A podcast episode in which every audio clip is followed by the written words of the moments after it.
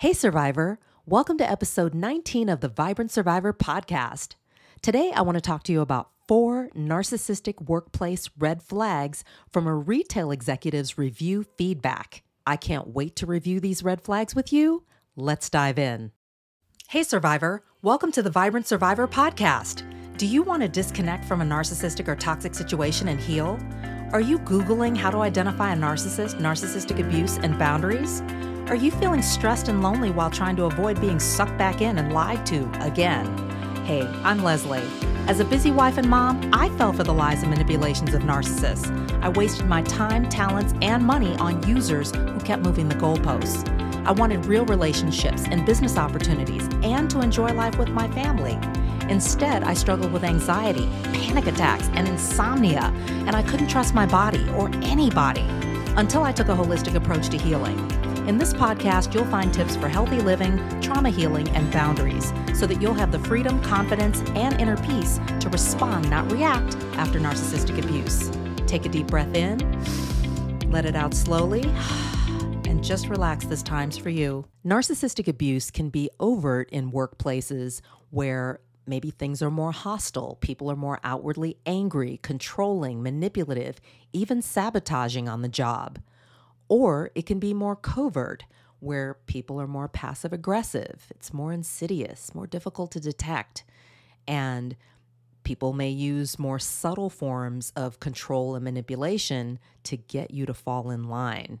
Either way, it can leave you feeling isolated, confused, undervalued, even at your wits' end. Recently, I spoke with an internationally based retail executive with a stellar career that spans decades, smart, always brings their A game, who sat down for a job review and was told a couple of things that I thought were very interesting and very revealing. One was that they were too articulate and prepared, and it's unsettling for some, not for the overseas teams, but for the US people. And that consistently over delivering to expectations and plan isn't inspiring. It just looks too hard. As I'm sure you can imagine, their response was shock, confusion, and the temptation to file a grievance with HR, but quickly changing their mind based on the fact that they didn't think it would really go anywhere or do any good with their boss, which I think is also very revealing. I saw five narcissistic red flags in this situation that I wanted to point out so that you can better identify, navigate, and heal from narcissistic abuse, whether it's on the job or anywhere else for that matter. One is devaluation. I mean, since when does excellence become problematic? Only if it makes somebody else look bad or feel bad about themselves, devaluing their ability to articulate, their preparedness, their consistent over delivery, exceeding expectations. Number two, control and manipulation. So, this message, if you want to call it that, was delivered by a senior vice president. So, this exec's boss delivered this message within the context of a one on one review. Okay. So, in other words, the folks behind some of these sentiments that were pushed forward were allowed to kind of stay hidden in the background while the SVP did all the dirty work of delivering this really odd blow of devaluing their excellence, essentially.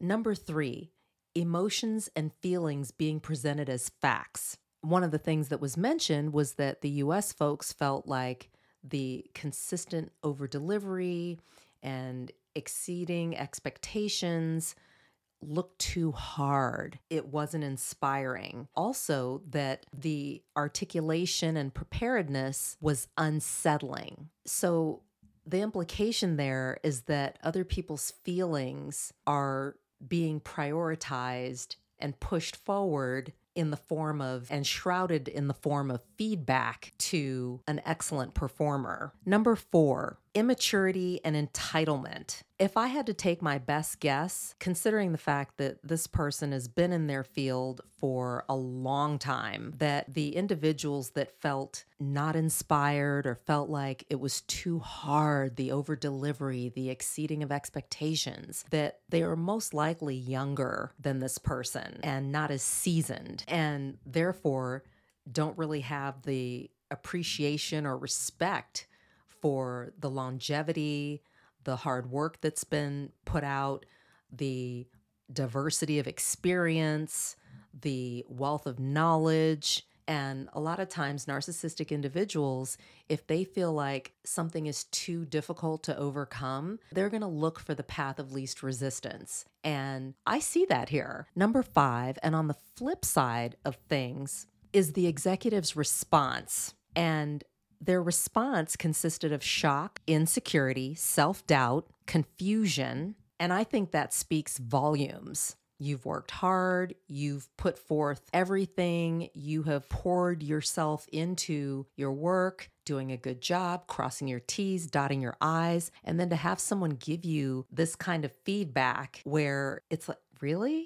the irony in all of this is that this same retail executive was handed a high profile project with a lot of exposure and did stellar work, including reporting on the results, even captured the attention of the C suite in the company. So much so that a member of the C suite asked to use some of the information in their report as talking points for their own presentation at a later date. Now, any and everybody that was connected to this project or this person did not hesitate to attach themselves to the successful completion of this project. Ironically, they did what they always do bring their A game, do stellar work, over deliver, and get the job done and exceed expectations. When this work was done and the C suite responded in such a favorable way, no one was questioning it then, meaning these points that were brought up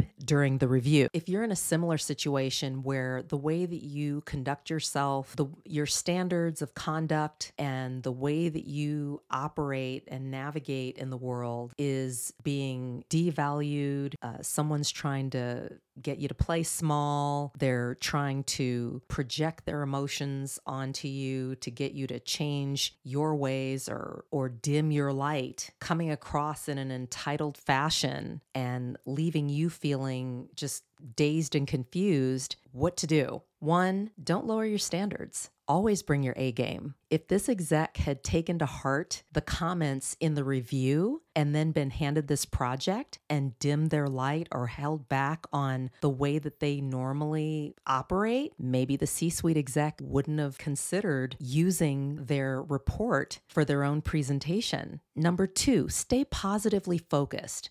And I'm not talking about toxic positivity. I'm talking about looking at your strengths and going in the strength you have. Number three, be professional. One thing that always exposes narcissistic behavior is when you can be calm, cool, collected, and professional, and they will stick out like a sore thumb, especially in workplace environments. Focus on the business, focus on the bottom line, and successful partnerships. Everybody may not like you. It may just be that they're jealous of you, but focus on the successful partnerships that are positive, productive, and that are fueling the profitability of the business. Number four, you may want to consider your options. Is this a place that is for you? Are these your people? Is it in alignment with your core values? Are you feeling supported in the place that you're in, in the position that you're in? Something to think about. Like I told this retail executive, we don't mold ourselves to others' mediocrity, and neither should you. If this podcast has helped you understand who and what you're dealing with, sharpen your discernment, and move forward on your healing journey, share it with another survivor. Help me help others by leaving a review for the show. And let's connect on social. Take a screenshot, share it in your IG stories, find and tag me at The Vibrant Survivor, and I'll share your post too. I look forward to connecting with you on IG and seeing you back here. You're not alone and you're not crazy. Know who you're dealing with, know who you are. Take care, and I'll meet you back here next week. Bye bye.